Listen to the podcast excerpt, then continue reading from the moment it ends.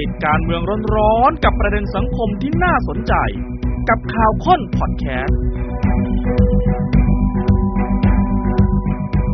สวัสดีครับสวัสดีค่ะต้อนรับเข้าสู่ข่าวพ้นคนข่าวกับผมวราวิทย์สุมณีครับ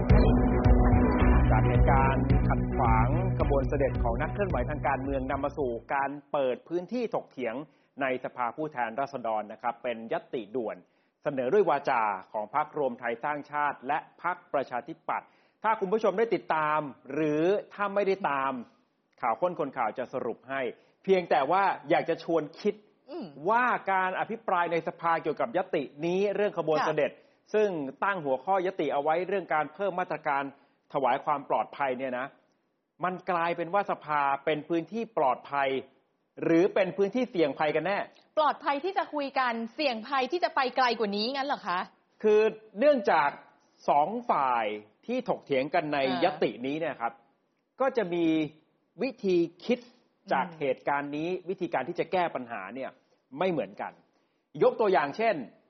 ถ้าฝ่ายรัฐบาลค่ะก็จะมองว่าการแก้คือต้องไปปรับปรุง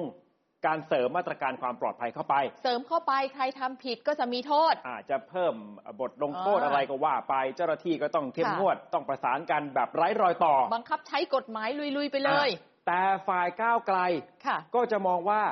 เรื่องขบวนเสด็จอืมการเข้าไปขัดขวางมีพฤติกรรมแบบเนี้ยมันมีรากมาจากความเห็นต่างในทางการเมืองอืมของคนรุ่นใหม่ที่อาจจะมีมุมมองต่อสถาบัน แล้วเขาเนี่ยเหมือนกับว่าถูกปิดปากไม่ให้พูด มันก็เลยมางอกเอาเหตุการณ์อ่าที่เกิดขึ้นกับขบวนเสด็จ คิดคนละอย่างฉะนั้นจริงจะแค่ไปเพิ่มมาตรการรักษาความปลอดภัย ให้มันเข้มงวดบังคับใช้กฎหมาย เอาผิดกับคนเหล่านี้อย่างเดียว ในมุมของก้าวไกลบอกไม่พออมมันต้องไปดูเรื่อง สิทธิเสรีภาพอืมการเปิดพื้นที่ให้เอ่อคนเหล่านี้เขาอาจจะเห็นต่างจากรัฐบาลเนี่ย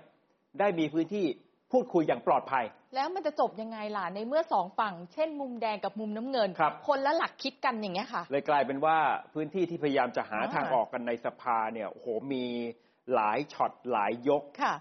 มันเดือดมันร้อนเป็นไฟ เราจะให้คุณผู้ชมได้เห็นนะคะ สองยกใหญ่ครับยกแรกเนี่ยเป็นการแลกเปลี่ยนกันอาแต่ละคนนะคะ มีคุณขิงเอกนัทมีคุณจุรินทร์ที่มีวาทะเด็ดๆนะคะ คุณชัยธวัฒน์อืมขยายความไปด้วยนะคะ ย้อนกรณีปี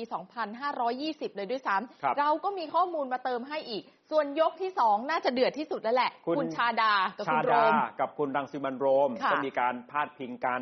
นะแล้วก็จะเติมข้อมูลในความเป็นคุณชาดาให้เห็นว่าโอ้โหทำไมถึงมีค่ะภาพเอ่อ การเป็นฝ่ายปกป้องสถาบันที่ชัดเจนขึ้นมาอืมโดยเฉพาะถ้ายังจำภาพของคุณชาดาได้ตอนที่พรรคก้าวไกลพยายามจะโหวตคุณพิธาเป็นนายกรัฐมนตรี คุณชาดาบอกว่าผมมั่นใจผครัมบพูดได้เลย มีขบวนการจ่ายเงินล้มเจ้าอะเดี๋ยวเราสรุปเป็นอืมไฮไลท์ให้ฟังนะค่ะตลอดหลายชั่วโมง ในการประชุมสภาวันนี้เป็นยติด่วนจากค่ะกรณีขบวนเสด็จนะครับ เอาเริ่มจากเจ้าของยติคนแรกคือคุณอืมเอกนัทพร้อมพันธ์หรือว่าคุณค่ะขิง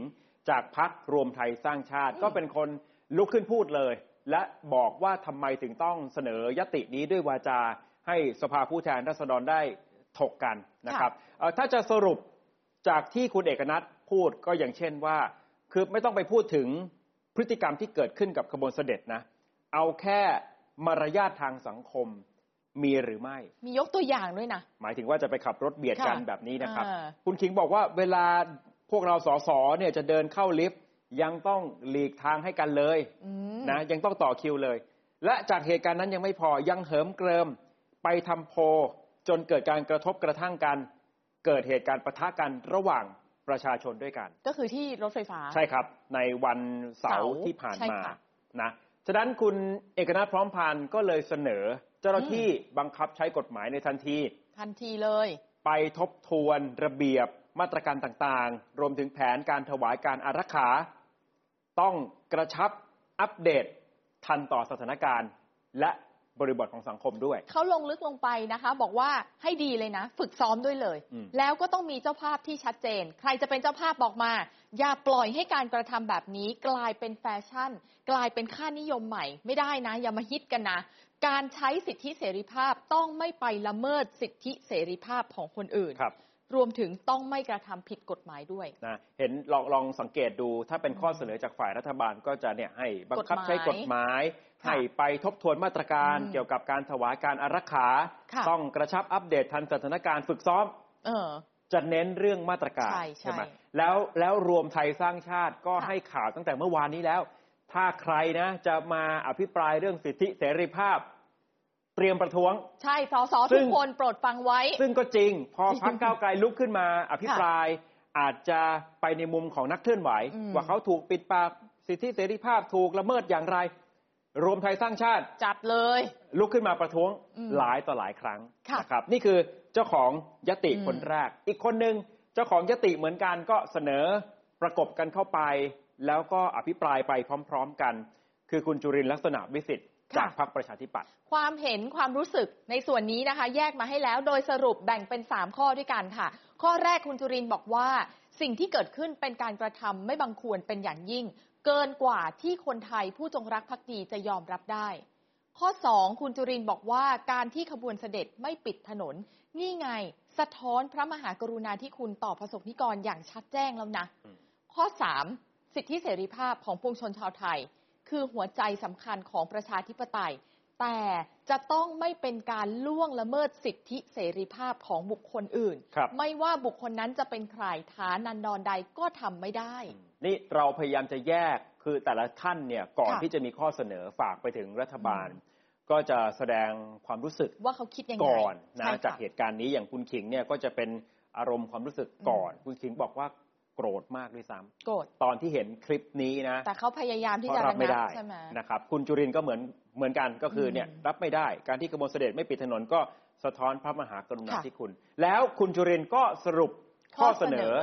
ในนามของพรรคประชาธิปัตย์นะค่ะแม้ว่าประชาธิปัตย์ภายในอาจจะแบ่งกลุ่มแบ่งกวนกันอืมแต่ว่าถ้าเป็นเรื่องนี้คุณจุรินทร์ได้รับมอบหมายในนามของพรรคประชาธิปัตย์เอกภาพล้วนใช่ๆของประชาธิปัตย์ข้อเสนอของคุณจุรินทร์คือค่ะรัฐบาลต้องตระหนัก ในหน้าที่การถวายความปลอดภัยอืมตามที่กฎหมายกำหนดเอาไว้อะกฎหมายนะ ไปเร่งรัดทบทวนมาตรการไม่ให้เกิดเหตุการณ์ลักษณะนี้ขึ้นอีกอืมให้รัฐบาลยึดหลักนิติธรรม บังคับใช้กฎหมายไม่ว่ากับฝ่ายใดค่ะแล้วก็โยงไปถึงเรื่องอ่าการตราพระราชบัญญัตินิรโทษกรรมในอนาคตเนี่ยว่าคือถ้ามันจะเกิดขึ้น ตอนนี้เขาอยู่ในระหว่างการตั้งกรรมาธิการขึ้นมาศึกษาใช่ไหมครับค่ะใน จุดยืนของพรรคประชาธิปัตย์ถ้ามีการนิรโทษกรรมนะ รัฐบาลต้องไม่สนับสนุนนิรโทษกรรม ความผิดในคดีมาตรา 112 ไม่ให้นิรโทษมาตรา 112 อย่ารวมอยู่ในนี้ นี่ถึงแม้ว่าประชาธิปัตย์อ๋อจะเป็นฝ่ายค้านร่วมกับพรรคก้าวไกล แต่ถ้าเรื่องนิรโทษกรรม 112 ต่างกับก้าวไกลเห็นเลยต่างกับก้าวไกลมากๆ แล้วก็บอกว่าถ้าสมมุติว่าผมนึกภาพนะ ปล่อยให้นิรโทษไปนะคะ ในความผิดมาตรา 112 เนี่ย อันดับแรกเลยนะ จะกลายเป็นชนวนขัดแย้งรอบใหม่ ต่อมาจะส่งเสริมให้มีการกระทำผิดมากขึ้น เพราะว่าผิดแล้วก็รู้ว่าจะได้รับการนิรโทษไง สุดท้ายคุณจุลินบอกว่า ในส่วนของพรบการถวายความปลอดภัยนะคะ สมควรปรับปรุงได้แล้วแหละอืมเพิ่มเติมให้มีบทกำหนดการลงโทษเข้ามาซะครับแล้วไม่ต้องปรับกฎหมายอื่นมาเทียบเคียง นะคะ1นึไม่ต้อง1นึไม่ต้อง มาเพิ่มบทลงโทษที่ตัวนี้ดีกว่าอืมอ่าอย่างกรณีล่าสุดคือแฟรงก์กับตะวันเนี่ยก็ถูกแจ้งข้อกล่าวหามาตราอืม116 เพราะว่าในพรบการถวายความปลอดภัยปีค่ะ60 ไม่มีใช่บทลงโทษในทางอาญา คุณจุรินทร์ก็เลยเสนอต้องไปปรับแก้ตรงนี้นะครับ นี่คือสองคนที่อาจจะแม้ว่าจะอยู่เอ่อคนหนึ่งเป็นฝ่ายค้านนะพรรคประชาธิปัตย์ อีกคนหนึ่งคุณขิงเอกนัทพร้อมพันธ์เป็นรัฐบาล แต่แนวคิดคล้ายๆ กันเห็นไหมก็เขาก็เคย ถึงบอกว่าเวทีวันนี้เนี่ยบางทีมันแยกฝ่ายค้านฝ่ายรัฐบาลไม่ค่อยชัดไม่ได้ แต่อาจจะแยกเป็นก้าวไกลฮะค่ะกับอีกกลุ่มหนึ่งที่ที่เหลือ อาจจะขวาอาอาจจะกลางหน่อยค่ะแต่ถ้ามุมที่ตรงกับก้าวไกลเลยในสภาวันนี้เนี่ยไม่มีมีก้าวไกลพักเดียวไง ฉะนั้นมาฟังทางก้าวไกลบ้างคุณค่ะชัยธวัฒน์ตุลาธนในฐานะหัวหน้าอืมพักก้าวไกล ที่จริงวันนี้ก้าวไกลก็มีลุกขึ้นพูด หลายคนนะครับค่ะเอาความเห็นความรู้สึกของคุณชัยธวัฒน์ก่อน บอกว่าการอารักขาบุคคลสำคัญเป็นเรื่องสำคัญ ขบวนเสด็จไม่ได้สร้างผลกระทบต่อประชาชนเกินสมควร ไม่อยากเห็นเหตุการณ์แบบนี้เกิดขึ้นอีก ก็คือบอกว่าเข้าใจว่าเหตุการณ์นี้มันกระทบกับความรู้สึกคนหลายคน แล้วก็อืมไม่อยากให้มันมีอีกด้วยครับ ข้ข้ออเสเสนนออของคุณไหมชัยธวัฒน์ใช้แต่กฎหมายผมบอกเลยนะ มาบวกกับแผนถวายความปลอดภัยแค่นั้นมันไม่ได้ ไม่พอจริง ๆ ค่ะ เพราะเหตุการณ์ที่เกิดขึ้นมองให้ลึกลงไป มีเหตุจูงใจทางการเมือง แล้วก็พูดถึงเหตุการณ์ลอบวางระเบิดใกล้ที่ประทับของปี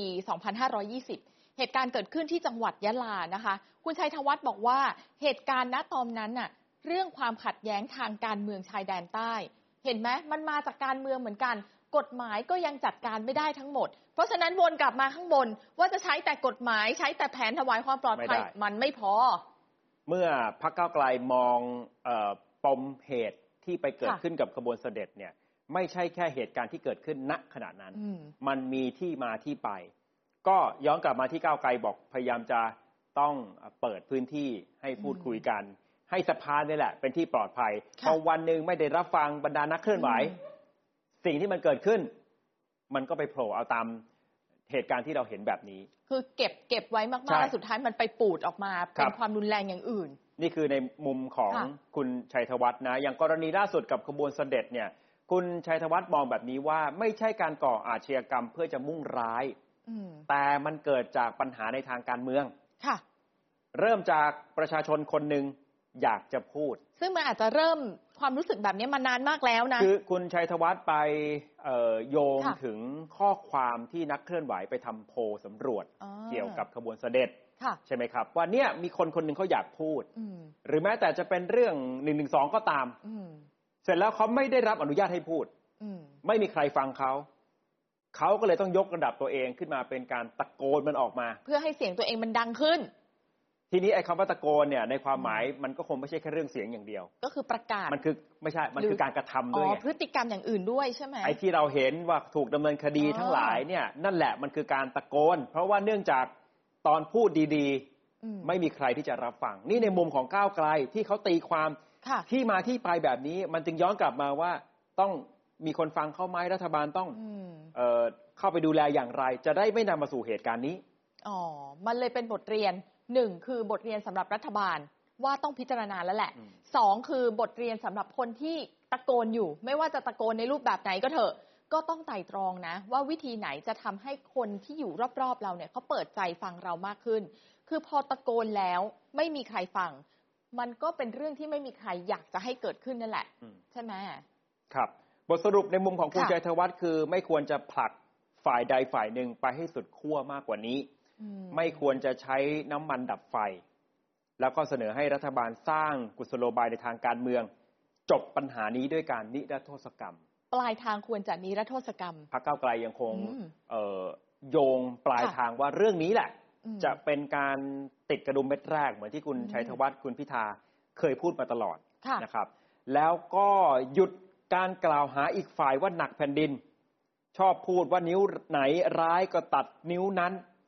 หรือไล่ให้ไปอยู่ประเทศอื่น พอซะเถอะใช่ไหมคำพูดเหล่านี้ คุณชัยธวัฒน์บอกว่าอย่าพูดเลยเออนะ แล้วก็อย่านำความจงรักภักดีมาแบ่งแยกประชาชนอืมลองฟังค่ะบทสรุปจากหัวหน้าพักก้าวไกลครับ ผมก็ยังยืนยันว่าเราทราบกันดีนะครับ ว่านี่ไม่ใช่ปัญหาการเทาเกี่ยวกับการถวายความปลอดภัยอันเกิดจากเรื่องการก่ออาชญากรรมเพื่อหมายปองทำร้าย พระบรมวงศานุวงศ์แต่มันเป็นปัญหาที่สืบเนื่องจากปัญหาความขัดแย้งทางการเมือง และความขัดแย้งทางความคิด เมื่อประชาชนคนหนึ่งเขาอยากจะพูด แต่เราไม่อยากฟัง เพราะมันไม่อยากไม่น่าฟังและไม่ต้องการให้คนอื่นได้ยิน แล้วเราพยายามจะไปปิดปากเขาสุดท้ายเขาก็เลยเลือกตัดสินใจที่จะตะโกนครับ นี่เป็นบทเรียนอย่างน้อยอย่างหนึ่ง ที่เราควรจะพิจารณากันหลังจากนี้ ผมคิดว่าคนที่กำลังตะโกนอยู่ ด้วยความเคารพ ผมคิดว่าคนที่กำลังตะโกน ก็ควรจะไตร่ตรองว่าวิธีการอะไรนะครับ ที่จะทำให้คนเนี่ยหันมาเปิดใจฟังนะครับ พวกเรามากขึ้นด้วย การตะโกนแล้วยิ่งทำให้ไม่มีใครฟัง อาจจะเป็นสิ่งที่ไม่มีปรารถนาเช่นกัน สิ่งที่ ฝ่ายบริหารทำได้คือกุศโลบายทางการเมือง ผมเองไม่สบายใจนะครับ ได้ยินสมาชิก ฝั่งรัฐบาล พูดกันถึงถ้าไม่พอใจให้ไปอยู่ประเทศอื่นนะครับ หนักแผ่นดิน นิ้วไหนร้ายก็ตัดนิ้วนั้นทิ้ง แล้ววันนี้เอ่อข้อสังเกตก็คือคำเหล่านี้มีออกมาจากปากของสสพักเพื่อไทยด้วยนะ มีใช่ไหมเช่นอ่าเอ่อ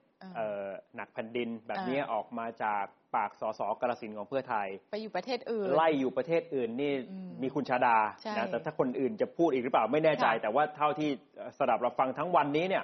มันจะมีมุมที่เพื่อไทยเองอืมก็กระทบไปที่ก้าวไกลด้วยเหมือนกันนะครับอืมเพราะฉะนั้นคุณชัยธวัฒน์บอกว่าค่ะอย่าเอาสิ่งเหล่านี้มาพูดเลย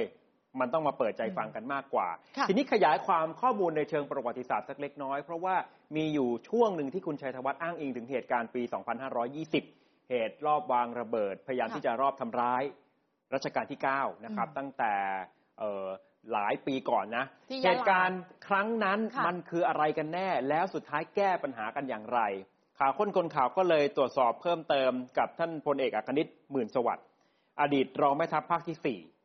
แล้วก็เป็นนายทหารเอ่อเตรียมทหารรุ่น 12 นะครับ ตอนปี 2520 เนี่ย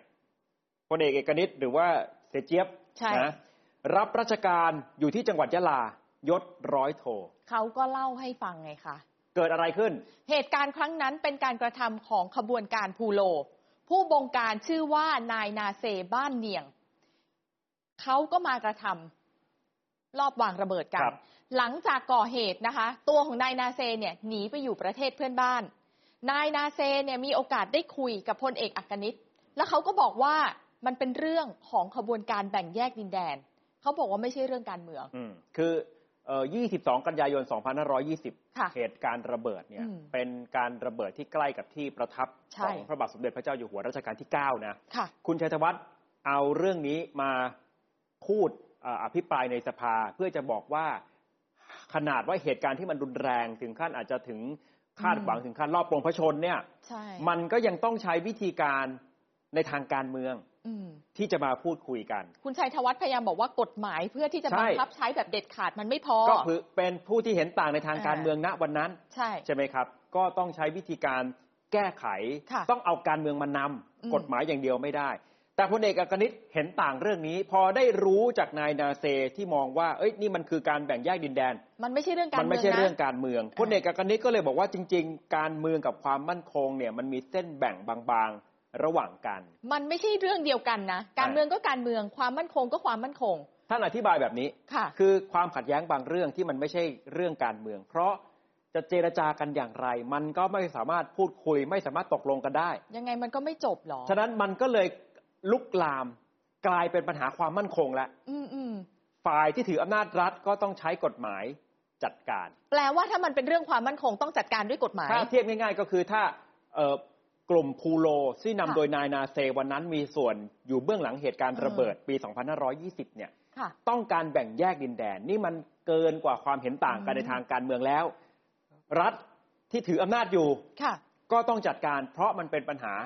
ความมั่นคงอ๋อแล้วกรณีของนายนาเซบ้านเนียงที่พลเอกอักนิตบอกเนี่ยค่ะเขาก็ชัดเจนว่าไม่ได้มีเป้าหมายในการจะมาแม้แต่จะเจรจาด้วยซ้ำไม่เคยคิดอยากคุยเขาใช้วิธีการก่อการร้าย ปลายทางเขาคือแบ่งแยกดินแดนอย่างเดียวเท่านั้นอืมมันคือการทำสงครามสู้รบกันรูปแบบหนึ่งพลเอกอักนิตสรุปแบบนี้นะคะว่าในท้ายที่สุดเนี่ยเราไม่ควรที่จะลากทุกเรื่องมาเป็นเรื่องการเมืองอืม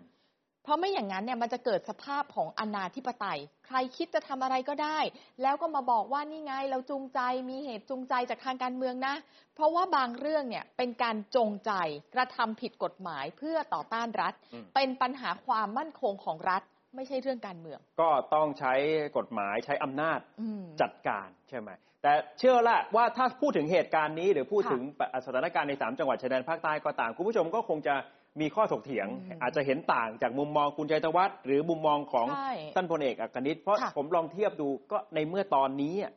ที่เอ่อเราพยายามจะพูดคุยกับทางกลุ่ม BRN อืมนี่ก็ไม่ได้ใช้มาตรการทางกฎหมาย หรือใช้อำนาจรัฐเอาอาวุธไปห้ามหันกันแล้วนะ ก็อยากจะคุย ก็เป็นการแก้ปัญหาในทางการเมืองก็ยังทั้งไม่ค่อยทั้งจะที่ได้ฝ่ายไทยค่ะก็มองว่าผู้เห็นต่างอืมเขาต้องการแบ่งแยกดินแดนอืมมันก็ไปใช้วิธีการเอ่อเอาอาวุธเข้าไปจัดการ เอากฎหมายเข้าไปจัดการ ก็ขัดแย้งกันมาตั้งใช่สิบยี่สิบปีแล้ว ทุกวันนี้ปัญหายังไม่จบเลยก็ยังค่ะไม่จบ มันก็เลยพูดยากมากไงก็เหมือนกับที่คุณชัยธวัฒน์เออบอกนั่นแหละว่าสุดท้ายมันก็ต้องย้อนกลับมาอืมเปิดใจพูดคุยกันอยู่ดี ไม่ว่าปัญหามันจะค่ะร้ายแรงขนาดไหนอืมเพราะว่าใช้กฎหมายใช้อำนาจรัฐเข้าไปปราบปรามอย่างเดียว มันไม่เพียงพอ เรื่องขบวนเสด็จนี่ก็เช่นเดียวกัน ไม่รู้ว่าอะไรจะคือคำตอบหรือว่าจะต้องทำทุกอย่างพร้อม ๆ กันก็ไม่รู้อะนี่คือเอ่อค่ะกลุ่มแรกนะ เมื่อสักครู่มีคุณขิงเอกนัทค่ะ มีคุณจุรินทร์แล้วก็คุณชัยธวัฒน์อืมทีนี้คู่เดือดของสภาวันนี้ฮะสักพักหนึ่งก็เกิดยกสองและเป็นยกที่เดือดที่สุดเลย คือคุณชาดาไทยเศษค่ะกับคุณรังสิมันต์โรม เอาแบบหมัดต่อหมัดเลยไหม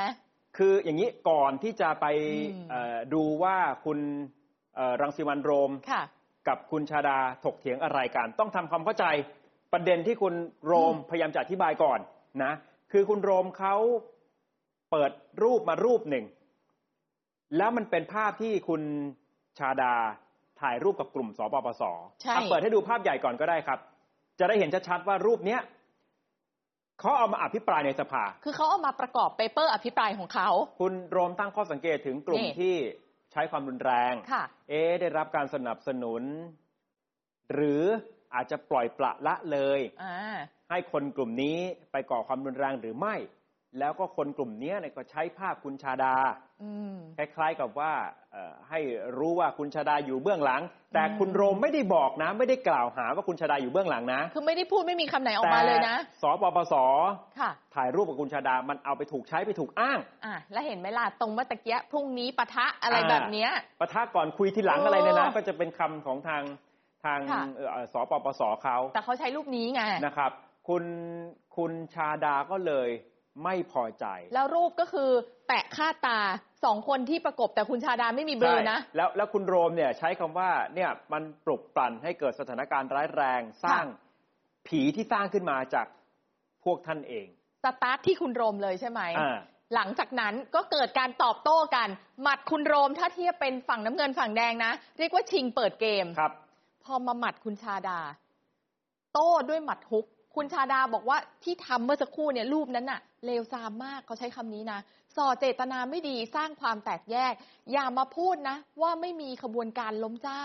ยืนยันว่าพร้อมถ่ายรูปกับคนทุกคนที่ปกป้องสถาบันอืมอย่ามาทำมือถือปาก มือถือสากปากถือศีลอืมรุนแรงสุด ๆ เลยค่ะ คือจังหวะนั้นเนี่ย คุณ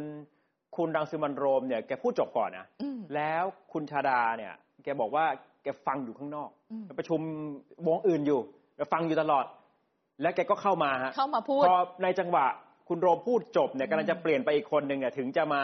ค่ะ ขอใช้สิทธิ์พาดพิงในภายหลัง แล้วก็บอกว่าเนี่ยเอารูปแบบแบบนี้มาทำแบบนี้ได้อย่างไรสร้างความแตกแยกส่อเจตนาไม่ดี คุณรังสิมันต์โรมก็เลยลุกขึ้นอธิบายต่อ บอกว่าใจเย็นๆก่อนการขึ้นรูปเนี่ยไม่ได้ปรักปรำว่าเป็นผู้อยู่เบื้องหลังอ่า พยายามจะอธิบายให้คุณชาดารู้ คือก็อ่อนลงเลยแหละ แล้วก็บอกว่าใจเย็นๆนะคุณชาดา คุณชาดาหัวร้อนค่ะอืมตามเชิงมวยบอกว่าเดินหน้าสาวหมัดไม่ยัง้งเชิงมวยคือสีเหลืองๆนี่นะ คุณชาดาบอกว่าคุณพูดเหรอไม่ได้ปรักปรำเหรอ หมายความว่าจริง ๆ ก่อนหน้านี้คุณปรักปรำไปแล้วใช่ไหมล่ะครับ คือคุณคุณรังสิมันต์โรมเนี่ยพยายามจะประคองอืมพยายามจะเบาให้ไม่ทางเลยคุณชาดาผ่อน ฝั่งนี้ะไม่เลยไม่ถ้าเบาเทียบเป็นค่ะมวยก็ต้องต้องประคองเกมเอาไว้อืมก่อนเนี่ยนะครับ แล้วคุณรังสิมันโรมก็พยายามจะอธิบายให้คุณชาดาเข้าใจอีกรอบหนึ่งบอกว่านักการเมืองอย่างเราๆถูกโยงไปยังกลุ่มนั้นกลุ่มนี้ตลอดเวลา อยากจะให้มีสติเป็นหลักเป็นฐานให้กับบ้านเมือง โอ้ดูซอฟมากนะ ฝั่งนี้รุกไม่หยุดค่ะ ไม่จบอย่ามาเล่นใต้ดิน นักการเมืองเห็นต่างไม่เป็นไรแต่อย่ามาทำมือถือสากปากถือศีลจังหวะนั้นคุณพิเชษพยายามห้ามทับแล้วนะแล้วก็บอกว่าเอ้ย คุณนังสิมันโรม อย่าไปตอบโต้เขานะพอแล้วพอแล้วอย่างเงี้ยค่ะ ก็คุณโรมก็พยายามย้ำอีกที ใจเย็นอืมๆการขึ้นรูปไม่ได้ปักปรำอยู่เบื้องหลังค่ะแล้วเนี่ยคุณคุณชาดาก็บอกอย่าให้มีอีกก็แล้วกันใช่นะครับอ้าวลองฟังจังหวะนี้ค่ะคุณรังสิมันต์โรมกับคุณชาดาไทยเศรษฐ์ครับ กลุ่มที่เรียกตัวเองว่าสปปสโพสต์ข้อความปลุกปั่นในโซเชียลมีเดียว่าจะเชือดไก่ให้ลิงดู หรือกลุ่มที่เรียกตัวเองว่าอาชีวะราชพักดี ที่ขู่จัดการคุณสายน้ำตามสไตล์อาชีวะปะทะก่อนค่อยคุย นี่คือกลุ่มคนที่จะนำพาความรุนแรง ความหวาดกลัวให้เข้ามาในสังคม ถ้อยคำอีกจำนวนมาก ที่ถูกเอื้อนเอ่ยผ่านบุคคลสำคัญจำนวนมาก แม้กระทั่งรัฐมนตรีช่วย มหาไทยท่านชาดาชัยเศษที่พูดไปไกลถึงการเนรคุณแผ่นดิน เพราะว่าท่านกำลังปลุกปั่นให้สถานการณ์มันร้ายแรงเกินกว่าความเป็นจริงมาก แล้วท่านจะดีไซน์ ท่านจะสร้างมาตรการรักษาความปลอดภัยด้วยอะไรในเมื่อสุดท้ายเนี่ย ผีที่ท่านสร้างขึ้นมามันมาจากพวกท่านเอง ผมเนี่ยครับหลังจากอภิปรายเมื่อวันเลือกนายกรัฐมนตรี ครั้งแรก ผู้คนขอถ่ายรูปผมเนี่ยเป็นล้านคน การกระทำอย่างนี้เป็นการกระทำที่ไม่ถูกต้อง และไม่ใช่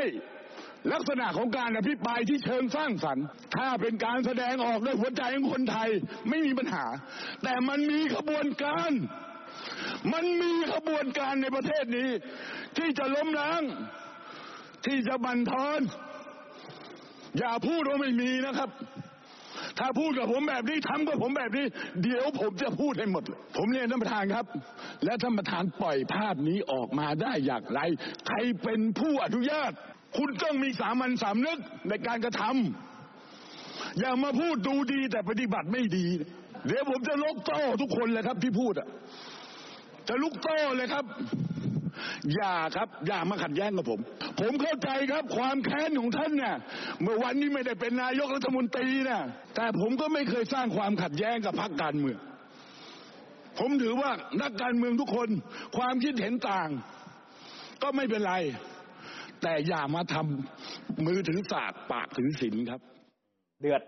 มากนะแล้วหลังจากนั้นคุณโรงก็ค่ะอาพี่ชาดาใจเย็นเย็นๆนะฮเออไม่ได้ไม่ได้ต้องการจะปรากปรำแต่ค่ะให้เห็นว่าเนี่ยนักการเมืองเนี่ยถูกอ้างไปอืมจากนั้นมันก็มีอีกช็อตหนึ่งคือตอนที่จะอภิปรายยติกันเสร็จเรียบร้อยแล้วท่านประธานก็จะปิดยติแล้วใช่จะไหมปิดแล้วนะเขาก็คุยกันว่าเอ๊ะไอ้ทั้งหมดที่เราคุยกันเนี่ยอืมเราจะส่งข้อเสนอไปถึงรัฐบาลอย่างไรเออ ทางทางก้าวไกลเขาก็พยายามจะลุกขึ้นมาเอ๊ะทบทวนดูดีๆนะ เพราะว่าหลายคำเนี่ยมันมี hate speech เช่นเออหนักแผ่นดินไล่ให้ไปอยู่ประเทศอื่นอะไรอย่างเงี้ยหรือจะมาบอกว่ามีขบวนการอยู่เบื้องหลังล้มเจ้าสมมติอย่างเงี้ยนะเออก้าวไกลเขาเลยกังวลว่าถ้าคุณบันทึกทุกอย่างไปเนี่ยมันดูเป็นการอาจจะเป็นการใส่ร้ายป้ายสีกันเออมันจะหนักไปหน่อยนะอะทีนี้พอพูดแบบนี้ปุ๊บค่ะคุณชาดาแกลุกอีกทีหนึ่งนี่คือตอนท้ายแล้วยนะ ปิดอืมยตินะ เพราะ คุณชาดาก็เป็นคนหนึ่งที่พูดว่ามันมีขบวนการอยู่เบื้องหลังใช่ไหมอืมพอก้าวไกลบอกว่าเฮ้ยบันทึกแบบนั้นไปยังไงเนี่ยคุณชาดาเลยลุกขึ้นมาตอบอีกทีนึง ก็ผมมีหลักฐานจะน่เอาใช่ไหมหลักฐานเนี่ยเออคุณชาดาบอกแต่ยังจับไม่ได้ อยู่ระหว่างรวบรวมนะอืมไม่ต้องห่วง ความจริงต้องเปิดมาแน่นอน คุณชาดาบอกคนอย่างผมถ้าไม่ใช่ของจริง ไม่ใช่เรื่องจริงเนี่ย ไม่เพียงพูดจากเอกสารทางราชการเท่านั้นอ๋อพอคุณชาดาพูดแบบนี้ลุกขึ้นบอกว่า ตัวเองมีหลักฐานอืมคุณไอซ์รัชนกศรีนอกก็ลุกขึ้นมาประท้วงว่าคุณชาดาคุณใช้สิทธิ์พาดพิงอะไรเนี่ย คุณคุณใช้สิทธิ์อะไรถึงลุกขึ้นมาพูดใช่อย่างนี้ คุณชาดาก็เลยบอกใช้สิทธิ์พาดพิง ไม่ได้ฟังหรอ คุณไอซ์บอกว่ายติไหนแล้วในบอกมาสิผมใช้สิทธิ์พาดพิง คือคุณชาดามองว่าที่พักเก้าวไกลบอกว่าจะบันทึกเออคำพูดอันนี้ปะค่ะแม้ว่าจะไม่ได้พูดว่าเป็นคำพูดของคุณชาดาก็ตาม แต่คุณอืมชาดาแกคงจำได้ว่าแกพูดอะไรไว้อ่าแกก็เลยลุกขึ้นมาบอกว่าแกมีหลักฐานแน่นอนอืมนะครับ พอจบ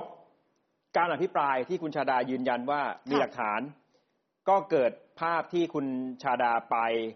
คุยกับพักก้าวไกลอืมนะเดี๋ยวเดี๋ยวย้อนไปฟังคุณชาดาที่ยืนยันว่ามีหลักฐานก่อนค่ะแล้วคุณชาดาแอบบอกใบ้มาด้วยคำหนึ่งฮะคนที่ให้เงินทุนสนับสนุนหนึ่งในนั้น เป็นอ๋อผู้ช่วยสสด้วยค่ะแต่ไม่ได้บอกว่าเป็นใครพักไหนนะครับอืมเอาลองฟังคุณชาดาครับ ข้อมูลมีครับ อยู่ในมือนี่ถ้าอยากดูนะครับ ผมเรียนด้วยความเคารพว่า ผมไม่อยากสร้างความขัดแย้ง แต่ท่านเริ่มก่อนนะครับ แล้วก็สิ่งที่ผมพูดมีหลักฐานครับ แต่มันยังไม่จับไม่ได้นะครับ มันยังจับไม่ได้ ถ้าถึงเวลาเขาดำเนินคดีแน่นอนนะครับ ถ้าถามว่าใครเนี่ย ถ้าอยากจะรู้เดี๋ยวจะตอบให้นะครับ ว่าเป็นผู้ช่วยสสท่านใด ที่ส่งเงินให้ขบวนการพวกนี้ ผมบอกว่าอย่าเอาผมเข้าไปสู่องค์ประกอบให้มันครบ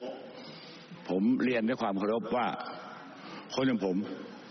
ถ้าไม่ใช่ความจริงไม่พูด แล้วสิ่งที่สำคัญคือ มันอยู่ระหว่างที่เขารวบรวมหลักฐาน แต่ผมกล้าพูดครับ ผมกล้าพูดว่ามันเป็นเรื่องจริง ไม่ต้องห่วง ความจริงมันต้องเปิดออกมาแน่นอนนะครับ ความจริงต้องเปิดออกมาแน่นอน ถ้า ท่านจะใช้กลไกทางสภาก็ดีคนอย่างผมถ้าไม่ใช่เรื่องจริงไม่พูดนะครับ แต่ข้อมูลเนี่ยมันเป็นเอกสารของทางราชการอะนี่คือตอนท้ายของการอภิค่ะปราย เรื่องยตินี้พอจบเสร็จปุ๊บ ก็สองฝ่ายก็เดินเข้าหากัน มาคุยกันโอ้โหตอนแรกก็โอ้โหคุณชาดาเดินเข้าไปอุ้ยเดี่ยวเลยอะไรอย่างนี้นะคุณล้มด้วยนะแต่ว่าเออแต่ว่าโดยภาพทั้งหมดที่ออกมาค่ะเนี่ยครับ ทั้งคุณรัชนกแล้วก็คุณอืมชาดา คุณรังสิมันต์โรม ค่ะ ก็ดูมีท่าทีที่พยายามที่จะพูดคุยกันอ่าพยายามจะคุยกันดีๆอะแหละอะมีอะดูท่าทางอาจจะมีอารมณ์เล็กน้อยเออเออนะเนี่ยแต่ก็ยังอยู่ในอืมบรรยากาศที่พอจะไปได้ โดยเฉพาะใช่จังหวะที่คุณชาดามาคุยกับคุณโรม คุณโรมก็ยกมือไหว้ตามค่ะความเอาลำดับอาวุโสแหละแน่นอน ใช่นะครับ แล้วก็ไปหาคุณชัยธวัฒน์ต่อออ่าเจอคุณจับชัยธวัฒน์มือด้วย แต่หลักๆเนี่ยคือคุณโรมอะเพราะคุณโรมอืมเอาภาพคุณชาดามาใช้ค่ะนี่จังหวะที่เจอคุณชัยธวัฒน์นะอืมโดยสรุปคุณชาดาก็พยายามจะเตือนคุณโรมอย่าทำแบบนี้มันไม่แฟร์คุณโรมก็พยายามจะบอกว่าแต่ผมไม่มีเจตนาร้ายนะเออและสุดท้ายก็ก็ค่ะจบลงด้วยดีไม่มีอะไรใช่ที่จริงภาพที่คุณชาดาเข้าไปคุยสนิทสนมอืมดูดูใกล้กับก้าวไกลเนี่ยจริงๆก็เกิดขึ้นหลายครั้งนะ ในสภาอืมคือแกก็ให้ความเป็นเป็นกันเองอะพอจบแล้วก็ค่ะจบจริงอืมๆแต่ว่าเนี่ยหน้าฉากตอนที่อภิปรายกันก็เดือดจริงมากๆพอเห็นบทบาทคุณชาดาวันนี้ค่ะเลยนึกถึงบทบาทเมื่อหลายเดือนก่อนตอนตั้งรัฐบาล อุ้ยตอนนั้นน่ะเหมือนเวทีแจ้งเกิดคุณชาดาเลยค่ะ ต่อไปนี้คือพักยกมาครับเสริมข้อมูลเรื่องคุณชาดาสักหน่อยนะคะ คุณชาดาเรารู้กันดี ประหนึ่งเจ้าพ่อแห่งอุทัยใช่ไหมอืมก่อนหน้านี้เขาเคยเป็นอดีตนายกเทศมนตรีเมืองอุทัยมาก่อนนะคะครับแล้วโครงการที่เด่นๆ เป็นภาพจำแบบเห็นชัดๆเลยเนี่ย เมืองทั้งเมืองทาสีม่วงค่ะ เทิดพระเกียรติกรมสมเด็จพระเทพอืมเนี่ยดูภาพนี่ตัวอย่างต่างๆคุณเชื่อไหมขนาดร้านสะดวกซื้อที่เปิด 24 ชั่วโมงยังทาสีม่วงเลยอะเออม่วงไปหมดเลยจริงๆผลงานของคุณชาดาค่ะเพราะฉะนั้นจุดยืนเรื่องการปกป้องสถาบันเป็นองครักษ์เนี่ยเอ่อ ชัดเจนมาก่อนไม่แต่ต้องว่าถามแล้วแต่ว่าเหตุการณ์ที่มันค่ะสร้างชื่อคุณชาดามากที่สุดคือวันอภิปรายโหวตนายกครั้งแรกที่จะทำให้คุณพิธาอ๋อเป็นนายกรัฐมนตรี 13 กันยา 66 ครับ คุณอชาดาก็อภิปรายมีชื่อรุนแรงติดทำเนียบเป็นองครักษ์พิทักษ์สถาบันเลยค่ะแล้วก็เนี่ยทำให้ ส่วนหนึ่งที่ก้าวไกลเอารูปนี้มาอภิปรายในสภาวันนี้อืมนะครับ ตอนตอนโหวตนายกครั้งแรกไม่น่าจะใช่ 13 กันยานะอืมเพราะว่านายกเศรษฐามา 22 สิงหาอ๋อ กันยาไม่ได้ใช่ไหมฉะนั้นเออคุณพิธาเออครั้งแรกไม่ใช่ขออภัยค่ะแก้ไขข้อมูลตรงนี้ด้วย แต่ว่าเหตุการณ์วันนั้นเนี่ยทำให้คุณชาดาเอ่อบอกว่าเปลี่ยนชีวิตไปเลย ตอนที่อภิปรายว่าทำไมไม่สามารถจะค่ะโหวตให้คุณพิธาได้ เคยพูดถึงก็ว่าถ้าคุณถอย112เนี่ย พวกเราจะโหวตให้คุณด้วยซ้ำบอกแบบนั้นเลยนะคะ แล้วหลังจากนั้นผ่านไปอาฟอร์มตั้งรัฐบาล ทีมข่าวเนชั่นทีวีได้มีโอกาสเจอคุณชาดาไงครับก็เลยคุยเขาก็เลยเล่าให้ฟัง ว่าตั้งแต่วันนั้นนะที่เขาอภิปรายโหวตนายกครั้งแรกไปอะมีแต่คนมาขอถ่าคืยอรูน่าปจะเป็น 13 กรกฎาคมอืมอะคุณชาดาบอกว่าค่ะ มีแต่คนมาขอถ่ายรูปมาขอจับมือ แล้วมีเหตุการณ์หนึ่งจำได้แม่นเลย ประทับใจมาก คืออยู่ดีๆเนี่ยก็มีคุณยายท่านหนึ่งซึ่งอาวุโสแล้วนะคะ อายุมากแล้วนะ บอกให้ลูกเนี่ยพาบิน นั่งเครื่องบินมาหน่อย จากจังหวัดภาคใต้ฝั่งอันดามัน มาขอพบเลย แล้วคุณยายคนเนี้ยเขาไม่เคยขึ้นเครื่องบินมาเป็นสิบสิบปีแล้วอะแต่ครั้งเนี้ยตั้งใจมาอืมมาหาคุณชาดา ยอมขึ้นเครื่องบิน มาเพื่อที่จะบอกว่าขอบคุณนะครับที่ปกป้องสถาบันพระมหากษัตริย์ แล้วก็ขอให้คุณชาดากระทำแบบนี้ต่อไปอืมยึดมั่นแบบนี้ต่อไป คุณชาดาก็เลยยืนยันในจุดเดิมว่าผมอะ จะรักษาจุดยืนและทำภารกิจนี้ต่อไปแน่อืมๆโดยเรื่องหมิ่นสถาบันยอมไม่ได้ด้วยประการทั้งปวง แล้วดูภารกิจช่วงเช้าวันนี้ก่อนค่ะจะมาสภานะอืมที่อุทัยธานี คุณค่ะ ชาดาก็เนี่ยไปร่วมจัดกิจกรรมที่จังหวัดอุทัยธานีกับท่านผู้ว่ากับส่วนราชการ ก็ใส่สเสื้อวสีมม่วเสื้องกัสีนม่วงบ้างสวมเสื้อสีเหลืองค่ะ บ้างนะครับร้องเพลงชาติโอ้ถวายกำลังใจนี่คือไปตอนเช้ากับกรมก่อสนมเด็จพระเทพ อ๋อเช้าวันนี้เลย ก่อนแล้วเพก็ราะฉะค่อนั้ยนมา จุดยืนอืมในอดีตชัดเจนมาวันค่ะนี้ก็แสดงให้เห็นอีกครั้งหนึ่งถึงสิ่งที่ทำให้คนจำคุณค่ะชาดาว่าเป็นองครักษ์พิทักษ์สถาบันจริงๆอืมพูดถึงคุณชาดาอ้างถึงหลักฐานว่ามีแหล่งทุนสนับสนุนมาล่วงละเมิดสถาบันใช่ไหมครับค่ะที่จริงถามว่าเรื่องนี้มันเป็นเรื่องใหม่ เป็นข้อมูลใหม่ไหมก็เคยได้ยินกันมาบ้างใช่ไม่ว่าจะจากสื่อ หรือจากนักการเมืองฝั่งอนุรักษ์นิยม เขาก็จะพูดพูดกันนะคะ ซึ่งฝั่งที่อาจจะไม่เห็นด้วยก็จะบอกว่ามามุกเดิมอีกแล้วอืมนะครับ แต่ว่าอย่างที่บอกว่ามันก็เคยมีข้อมูลลักษณะนี้พยายามจะโยงใยให้เห็นว่ามันมีแหล่งทุน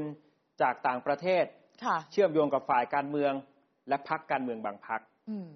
อย่างล่าสุด อันนี้ยกตัวอย่างล่าสุดเลยนะ ในคดีดังที่เพิ่งจะเป็นข่าวเนี่ย ตำรวจบอกว่ามีข้อมูลไงข้อมูลการสอบสวนของตำรวจ บอกว่าผู้ต้องหาที่กระทำการมิบังควร และผู้ต้องหาคนนี้นะคะ โดนคดี1นึในกรณีอื่นด้วยนะคะ ได้รับโอนเงินจากต่างประเทศในช่วงเวลาใกล้เคียงกับวันก่อเหตุอืมตำรวจกับฝ่ายความมั่นคง เชื่อว่ามีการสนับสนุนเงินทุนให้กับนักกิจกรรมที่จัดอีเวนต์หมิ่นสถาบันค่ะเพื่อจะสร้างภาพลบขยายแนวคิด แล้วก็ไปเผยแพร่ต่อในโลกออนไลน์อืมหวังที่จะทำให้คนรุ่นใหม่ คล้อยตาม เหมือนตั้งใจที่จะด้อยค่าสถาบันอืมแล้วพอมาโยงกับคดีนี้ คดีค่ะดังเนี่ยนะเขาก็ไปเจอต้นทางของเงิน โอนมาจากประเทศแคนาดา เข้าบัญชีของผู้ต้องหา 13 ครั้งค่ะในช่วงเวลา 5 เดือนติดติดๆกัน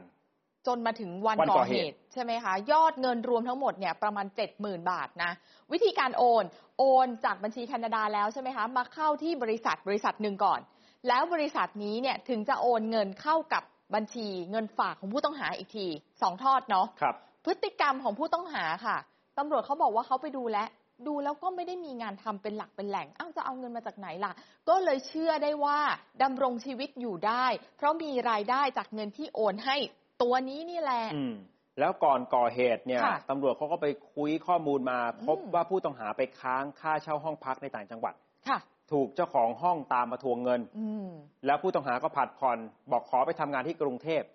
จากนั้นก็เข้ามาที่กรุงเทพกระทำค่ะ การบางอย่างที่ไม่บังควรเนี่ยนะครับ อืม แล้วก็เจอข้อกล่าวหา 112 ประกอบกับข้อมูลที่ได้รับโอนเงิน 5,000 บาท ไปอืม ชำระค่าห้องด้วย เหล่านี้จากค่ะที่ผ่านมาใช่13ครั้ง ทำให้เห็นว่าถ้าสมมุติว่าทรงของเรื่องราวมันเป็นแบบนี้การได้โอนเงินมาให้มากระทำผิดในลักษณะนี้ เป็นแบบความเชื่อที่ทำให้ตอกย้ำว่า มันมีจริง ๆ นะแหล่งครับ ทุนที่สนับสนุนเรื่องพวกนี้อไม่ยู่ ไม่รู้แหละว่าคุณชาดากำลังหมายถึงอืมเคสไหน นั่นน่ะสิหลัฐานที่ว่านั่นคืออะไร ค่ะ แต่ว่าอันนี้ แกะมาจากข้อมูลการสอบสวนของตำรวจจากคดีที่ปรากฏเป็นข่าวดังณขณะนี้ใช่ค่ะรับอะจริง ๆ ยังมีอีกหลายคนนะ ลองดูว่าใครพูดอะไรบ้างไม่ว่าจะฝั่งก้าวไกล หรือว่าฝั่งพักภูมิใจไทยบางคนเนี่ยนะครับ คนแรกคุณพนิดามงคลสวัสดิ์สมุทรปราการพักก้าวไกล เสนอว่าอยากให้ทบทวนประเด็นนี้ผ่านเรื่องราวของตะวัน อย่าไปตัดสินว่าตะวันถูกผิดอย่างไร อยากจะชวนคิดว่าเราเดินมาถึงจุดนี้ได้อย่างไรอืมและสิ่งที่กังวลที่สุดคือ กระบวนการเก็บตะวัน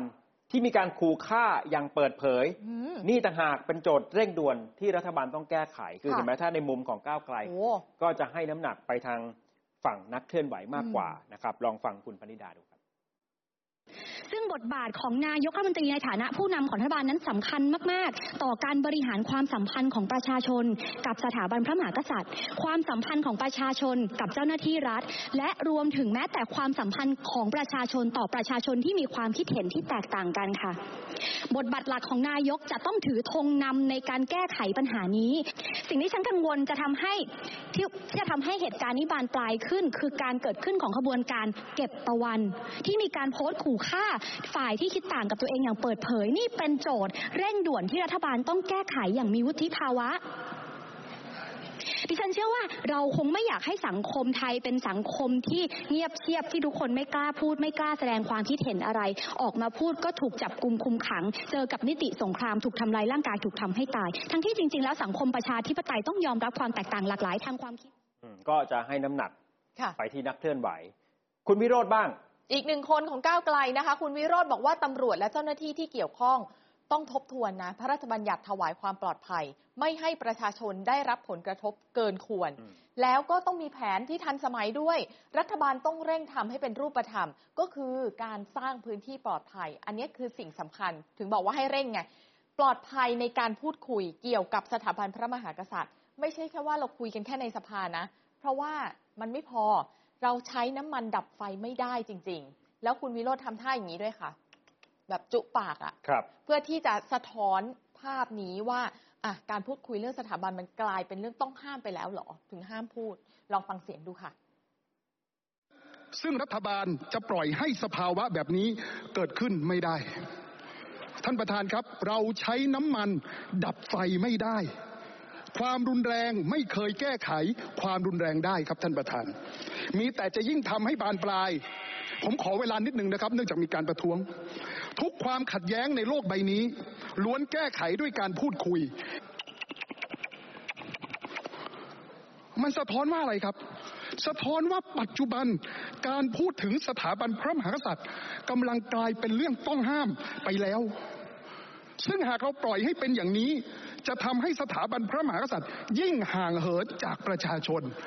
บั่นทอนแรงยึดเหนี่ยวจิตใจที่สถาบันพระมหากษัตริย์ มีต่อประชาชนคำกล่าวหาในลักษณะนี้เป็นการดูถูกประชาชนอย่างสิ้นเชิง หลายคนประชาชนที่ฟังผมอยู่ทางบ้าน บางท่านอาจจะไม่สบายใจ และอาจจะนึกด่าทอต่อว่าผมอยู่ในใจ ผมน้อมรับครับ แต่ถ้าฟังด้วยใจที่เป็นกลาง และฟังแล้วคิดตามในสิ่งที่ผมพยายามจะสื่อสาร ก็จะทราบดีว่า ผมมีความปรารถนาดีต่อระบอบประชาธิปไตย และสถาบันพระมหากษัตริย์ และประสงค์ที่จะให้สถาบันพระมหากษัตริย์ ทรงสถิตสถาพรอยู่ภายใต้รัฐธรรมนูญของประชาชนตราบนิรันดร์อีกหนึ่งสสยังจำได้ใช่ไหม ปูอัดชยามพวานมั่นเพียรจิต อดีตก้าวไกลตอนนี้อยู่ไทยก้าวหน้า ครับ ก็แนวคิดรวมๆเนี่ยค่ะยังค่อนๆไปในทางก้าวไกลนะอืมแต่ก็ยังไม่ได้แบบเอ่อสุดมากนะไม่ได้ร้อยเปอร์เซ็นต์เพราะคุณปูอัดมองว่าการจัดการเส้นทางในการอารักขาความปลอดภัยในพื้นที่กรุงเทพปรับตัวแล้ว ไม่ให้ไปกระทบกับการจราจร แต่ในต่างจังหวัดเนี่ยมีการเตรียมเส้นทางก่อนขบวนเสด็จถึง 4 ชั่วโมงอุ๊ยมองว่ามันมากเกินไปค่ะฉะนั้นคุณชยามพวานเสนอ 3 แนวทาง ปิดเฉพาะช่องทางเสด็จ แล้วก็ประชาสัมพันธ์ล่วงหน้าอืมเยียวยาประชาชนจากการปิดการจราจรด้วย เยียวยาด้วยเหรอ ใช่ คือโอ้โหประเด็นนี้นะ คุณชยามพวานบอกเนี่ยเขาค้าขายข้างทางนะอืมอาจจะเสียหายได้อืมคุณชาดาก็โต้เรื่องนี้เหมือนกันนะ มาอีก บอกว่าคนไทยเนี่ยยอมทุกอย่างค่ะเพราะว่ามีแผ่นดินอยู่ก็ดีแค่ไหนแล้วอืมไม่ว่าจะเสียหายจากอะไรคุณชาดาบอกคนไทยยอมทุกอย่าง ก็ว่ากันไปครับนะคะ คนสุดท้ายค่ะ คุณนัชนนท์นะคะสสสงขลาภูมิใจไทยค่ะ คุณนัชนนท์บอกว่าสิ่งที่เกิดขึ้นในวันนี้ผิดกฎหมายและผิดประเพณี ฝากผู้ปกครองไปแนะนำบุตรหลานของตัวเองด้วยนะ แล้วก็อยากจะให้รัฐบาลเนี่ยเร่งประสานหน่วยงานที่เกี่ยวข้องไปบังคับใช้กฎหมาย ทบทวนแผนอารักขาให้ทันสมัยอืมเพื่อถวายความปลอดภัยให้สมพระเกียรติคค่ะรับ ทั้งหมดนี้คือการเอ่ออภิปรายกันในสภาอืมก็ย้อนกลับมาที่ข่าวค้นคนข่าวชวนตั้งคำถามค่ะว่ามันเป็นพื้นที่ปลอดภัย หรือเป็นพื้นที่เสี่ยงภัยกันแน่ เพราะว่าต่างฝ่ายต่างก็ตอบโต้กัน แล้วก็บอกว่าอีกฝ่ายเนี่ยอืมพยายามที่จะลากเอาเรื่องข้างนอกเข้ามาเป็นประเด็นใช่ไหมครับ ถามในมุมของนักรัฐศาสตร์ที่มีประสบการณ์ผ่านหลายเหตุการณ์มายาวนาน บรรยากาศในขณะนี้ ในมุมของอาจารย์สุขุมนวลสกุลเป็นห่วง มันจะเกิดการเผชิญหน้า มันจะเกิดการใช้ความรุนแรงว้ายนะลองฟังคำเตือนจากค่ะผู้อาวุโสอย่างอาจารย์สุขุมครับ มันเกิดอะไรขึ้นมาอีกเนี่ย เอ้าอยู่ดีก็เกิดเรื่องออซึ่งมันเคยเป็นประเด็นที่บ้านเมืองแตกหักมาแล้วนะก็คือเรื่องสถาบันอย่างเงี้ยมันก็มันก็เป็นห่วงอยู่ หมายความว่าไม่อยากให้ภาพอย่างนั้นมันกลับมาอีกคือภาพความรุนแรงในการแก้ปัญหาในสังคมไทยมันจะให้ความขัดแย้งซึ่งมันทำท่าจะมันท่าจะหายไปจากความ ความคิดของคนแล้วเนี่ย มันกลับมาอีกอืมอาจารย์สุขุมมาให้สัมภาษณ์พิเศษกับเนชั่นทีวีแล้วก็ชวนคุยกันในรายการคมชัดลึกด้วยค่ะทีนี้มันจะมีปมหนึ่งที่น่าสนใจและผมก็ยังไม่ได้เคยคิดในมุมนี้มาก่อนนะคืออาจารย์สุขุมมองเป็นประเด็นทางการเมืองด้วย จากเออเรื่องปมขบวนเสด็จค่ะคือขบวนเสด็จเนี่ยแน่นอนมันเกิดจากนักเคลื่อนไหวใช่แต่หลังจากนั้นเนี่ยอาจารย์สุขุมคิดว่ามันมีคนที่ได้ประโยชน์ หยิบยกประเด็นนี้ ไปใช้ในทางการเมือง คือเอาไปขยายต่ออย่างเงี้ยเหรอ แกไล่เหตุการณ์ให้เราฟังลองคิดอืมตามแบบนี้อะเริ่มจากสวขออภิปรายรัฐบาลใช่ไหมใช่ ต้องการที่จะทำให้นายกรัฐมนตรี อาจจะหลุดจากเก้าอี้หรือเปล่าอื้อหือเพราะว่าสวก็จะเหลือเวลาถึงแค่เดือนพฤษภาคมนี้ค่ะในขณะเดียวกันก็มีลุงป้อมเอ่อเปิดตัวในทางการเมืองขึ้นมาว่าอ๋อยังอยู่นะค่ะอาจารย์สุขุมมันดูว่าเนี่ยมันดูจะสอดคล้องพ้องกัน แล้วเรื่องดิจิทัลวอลเล็ตเนี่ย อาจจะเป็นปมที่จะไปเขย่ารัฐบาลได้ค่ะแต่ว่ามันก็ยังยืดเวลาออกไปได้อะเราก็ยังเห็นว่าสุดท้ายใช่ดิจิทัลวอลเล็ตมันก็ยังไม่ได้เกิดขึ้นทันทีทันใดค่ะใช่ไหมครับพอมันมามีปมเรื่องขบวนเสด็จทีนี้แหละอ่าอาจารย์สุขุมก็เลยคิดว่ามันอาจจะถูกหยิบขึ้นมาปลุกเร้า เพราะถือว่าเป็นเรื่องที่มันกระทบจิตใจก็คือเรื่องสถาบันอืมอืมและก็นำไปสู่ข้อกล่าวหาว่ารัฐบาลชุดนี้เนี่ย คุ้มครองไม่ได้ทำไม่ได้ว้ายหรืออาจจะไม่ได้ทำคือพยายามให้ทุกอย่างอยู่ในเส้นเพลงเดียวกันเพื่อจะทำนบองอกเดียวว่ากันเหรเนี่ยอเป็นข้อผิดพลาดของรัฐบาลโอ้โหลองฟังอาจารย์สุขุมวิเคราะห์มุมนี้ครับผมนั้นมันรู้สึกว่าบ้านเมืองมันมีปัญหา มันมันจะเริ่มมีปัญหา เมื่อสวขออภิปรายรัฐบาล สวชุดนี้เอ่อมีอำนาจในการโหวตนายกถึงเดือนพฤษภาแต่ในเวลาเดียวกันมันก็ผิดสังเกตอีก ที่ที่ว่าผู้นำเก่าที่ลุงคนหนึ่งไงเนี่ยลุงป้อมอะอ่ากลับพูดว่า เอ้ย ไม่ได้ไปไหนนะยังอยู่นะแล้วก็เหมือนก็พร้อมที่จะเข้ามารับหน้าที่อะไรตรงเนี้ยนะ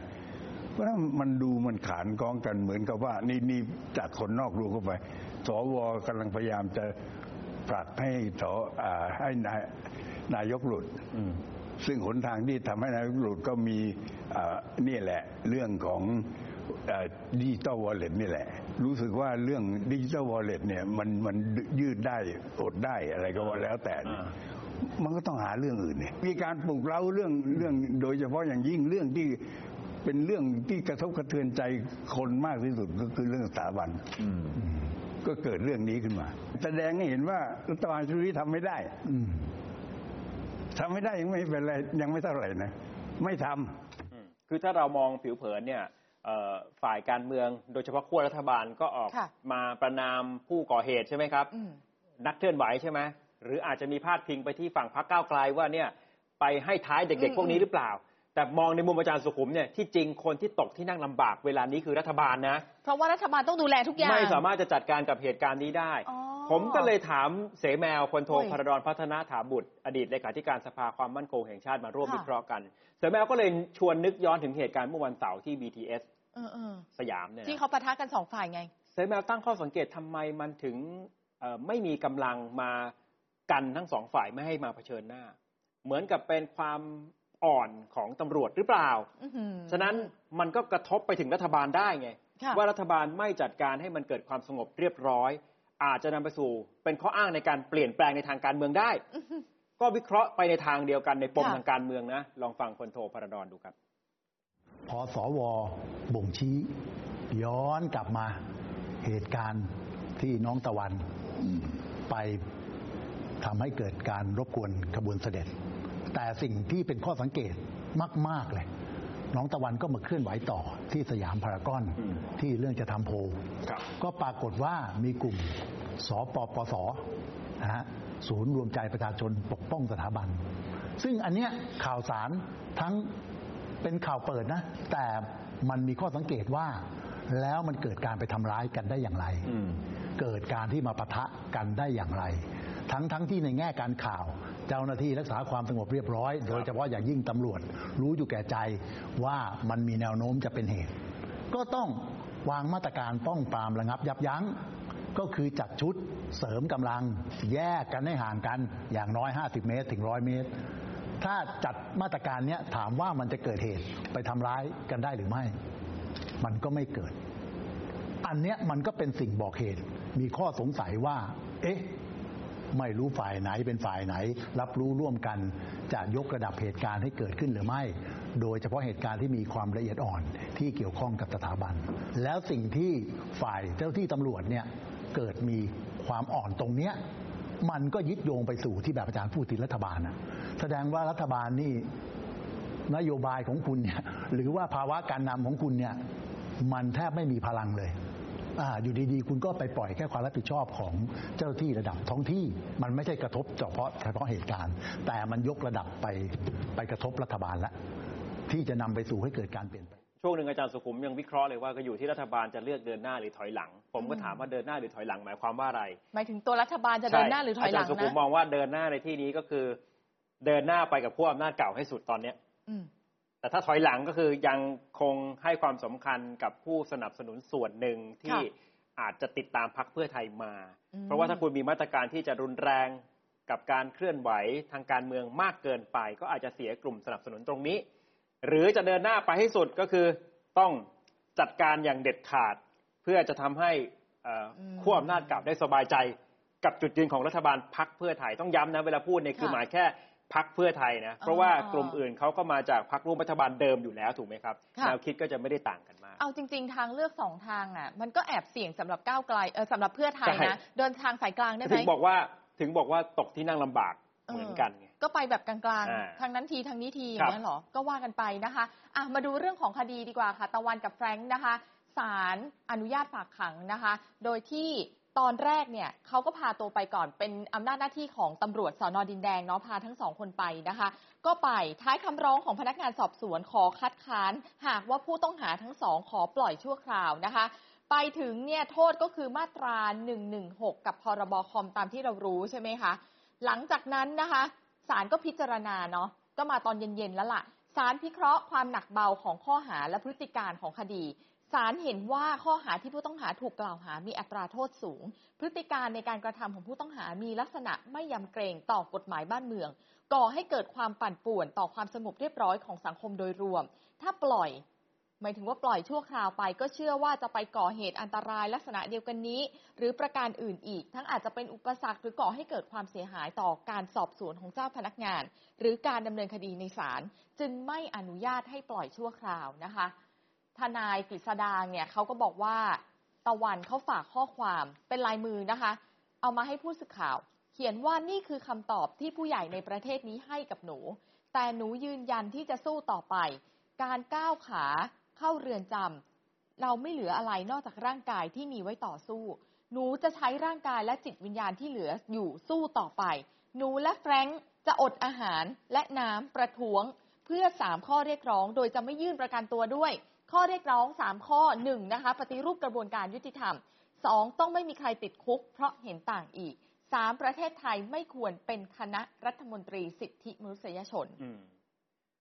นอกจากเหตุการณ์วันนี้แน่นอนค่ะผลสะท้อนกลับเนี่ย มันก็คือการแสดงพลังการถวายกำลังใจแด่ค่ะกรมสมเด็จพระเทพใช่ไหมครับ ถ้าเราย้อนกลับไปวันที่ 12 กุมภาพันธ์นักเรียนในร้อยจปร ถวายกำลังใจอ๋อใช่แด่ทุนกระหม่อมอาจารย์นะเพราะค่ะท่านเป็นอาจารย์ให้กับจปรใช่ไหมตั้งแต่ 12 กุมภาพันธ์แล้วก็เมื่อวานนี้ประชุมวุฒิสภาอืมก็มีกิจกรรมที่จะถวายกำลังใจเช่นเดียวกัน วันนี้ก็มีครับลองไล่ดูเลยนะ นี่เป็นปฏิกิริยาสะท้อนกลับจากการไปค่ะเอ่อรบกวนขบวนเสด็จของกรมสมเด็จพระเทพนะครับ อย่างวันนี้กิจกรรมอย่างน้อยๆเนี่ยสี่ห้าที่นะครับ